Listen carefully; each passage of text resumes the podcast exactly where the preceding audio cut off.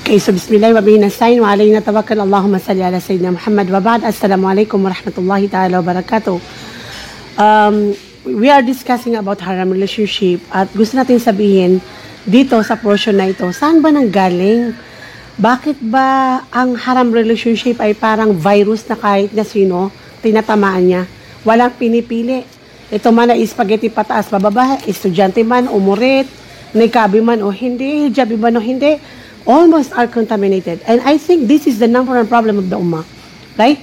Kung dati ang problema ng mga matatanda ay puro pera at kung paano magpayaman, ang problema naman ng mga kabataan ay ang haram relationship that lead to zina. And I don't want to blame the youth.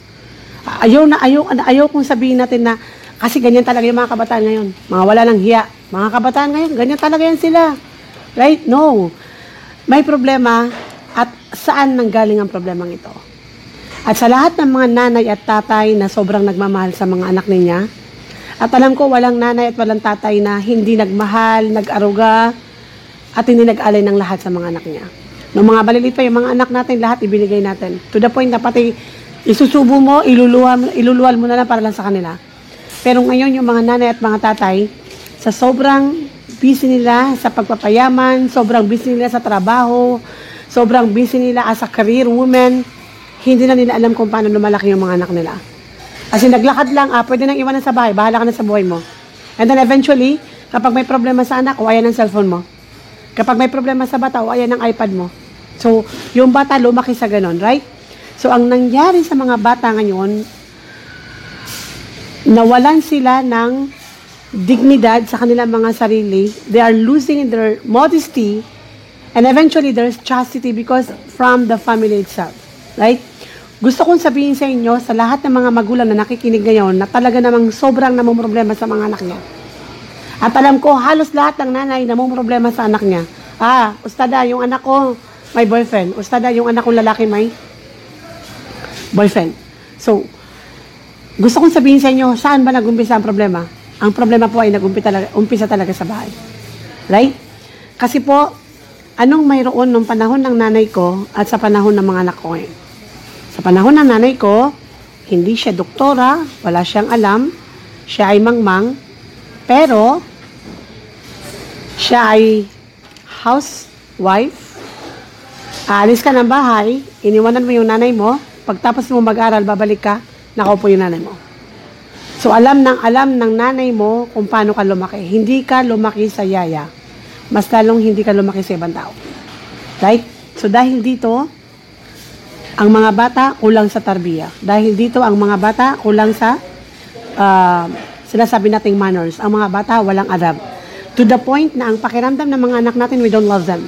So because they thought, they believe and they feel that they don't love by their parents, absolutely, yung pinakaunang pangangailangan ng magulang, which is, uh, pinakaunang pangangailangan ng mga anak, which is the love of their parents. At dahil hindi natin naibigay ito, dahil nga lumaki sila sa TV, lumaki sila sa uh, yaya, lumaki sila na wala yung mga magulang nila. Pagdating ng nanay, tulog sila. Pag, pag nag-aral ng mga, na, mga anak, ang, ang nanay naman ng tulog. Ang tatay naman ng tulog. So, wala nang relasyon yung mga mga mag-ina. So, ang nangyari mga kapatid, dumating sa punto na pakiramdam ng mga anak natin, we don't love them. They are not important. Kulang sila sa pansin. So, automatically, according to psychology, ang mga bata, sobrang kailangan nila, umpisa pa lang, they need to be belong. Kailangan iparamdam natin sa kanila na mahal natin sila. So, dahil karamihan sa mga bata, kulang sa pansin, hindi nila maramdaman na mahal sila ng mga magulang nila, walang magandang relasyon yung nanay at anak, tatay at anak, absolutely, na, na, lumaki sila ng lack of love, so ab, absolutely, paglabas nila, naghanap sila ng pagmamahal ng ibang tao. Parang pagkain lang yan, pag busog na busog ka. Naghanap ka ba ng pagkain? O siguro, pag nakakita ka na maraming pagkain, aalis ka, titikim ka, pero hindi ka uhaw na uhaw. So ngayon ang mga bata, uhaw na uhaw sila sa pagmamahal dahil wala silang maramdaman na love, care, tender sa loob ng bahay. So ang unang may papayo ko po mga mami, kailangan po ng mga anak natin ng love. So please, no? Let's go back to our home, show to our children that we love them, show to them that they are the most important one, nagpapakahirap tayo para sa kanila. You need to talk, you need to listen. Hindi po pwedeng command ka ng command, hindi ka nakikinig. Kailangan matuto kang mag... Right? Lalo na kapag yung nanay, pinalaki niya yung anak niya ng ignorant of Islam. Katabi niya yung madrasa sa Marawi, katabi niya yung madrasa sa Quiapo, alam niya yung, alam niya yung Islamic school sa Pasig, sa, sa Ikra. Ay, hindi ipapadala yung anak ko kasi mayaman ako. Right? Tapos paglaki, ay, ustad, yung anak ko may karelasyon. See? So kung kulang na nga sa pagmamahal, favoritism ka pa, and you love to blame, and you compare your children, and then ignorant sa Islam, what did you expect, mami? Mga malaikat ba yung mga anak mo? Lalaki man yan o babae, hindi sila mga malaikat. And these are the reason why ang mga anak natin, we push them, di ba, na magkaroon ng kaibigan na masasama. So yung peer pressure, di ba? Ang kaibigan nila, hindi mga Muslim, hindi mga good Muslim. Ano pa kaya kung nag-aaral sa Catholic school or sa university, non-Muslim, surrounding by non-Muslim? Peer pressure, lahat ng classmate niya may boyfriend? Lahat ng kaibigan niya may boyfriend? Do you think na magiging malaikat ang anak mo? So mga ma- mamami, no? Please, it's not too late for us to go back to our home. Let's rebuild our Baitul Muslim, no? Hindi pa po huli ang lahat, no? I do believe na um, kaya pang solusyonan ng problemang ito. Naniniwala po ako na kung lahat ng nanay at tatay ay babalik sa kanilang mga bahay, inshallah, in one year from now, everything will change. Oo, isang katutakan seminar. Sige, pumunta pa kayo dyan kahit saan. Every day mag-seminar kayo, magtablig kayo. But until you don't back to go home and take care for your family, we cannot solve the problem of the ummah. I'm telling you, the problem of the ummah today, lunod na lunod sa zina at haram na relasyon ng mga tao. And the last one, sa mga anak ko, hindi mo worth ang magkaroon ng boyfriend. Your worth is not how you have haram relationship. Your worth is not how you became a doctor. Your worth is not how you became something like this. Your worth is for you to go back to Allah subhanahu wa ta'ala and to tell yourself that I am a Muslimah. Right? Ako ay Muslima. Ako ang pinakamahalagang bagay sa mundong ito. Right? Sabi ng Propeta Muhammad sallallahu alaihi wasallam, "Ad-dunya umataun wa khairu mata'uha al-mar'atun salihah." Ito dunya ay punong-puno ng kayamanan and the most precious thing na makikita mo, the, the best treasure in this world ay ang mga babaeng Muslima. So mga anak ko, please stop in engaging yourself in haram relationship.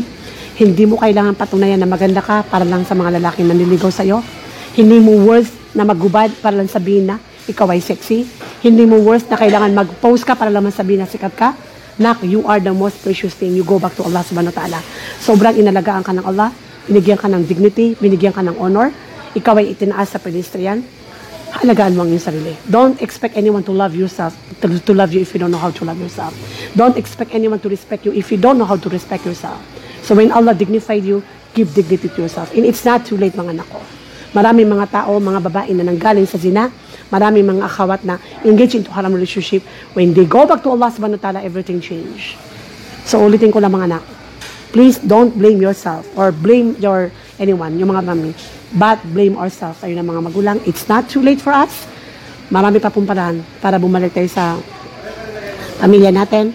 Ulitin ko lang po, hindi kailangan ng mga anak natin ng pera, hindi kailangan ng mga anak natin ng kung ano pa man. Ang pinakakailangan po nila, love, time, care, and tender, and love to Allah subhanahu wa ta'ala. If they have like this, they have everything.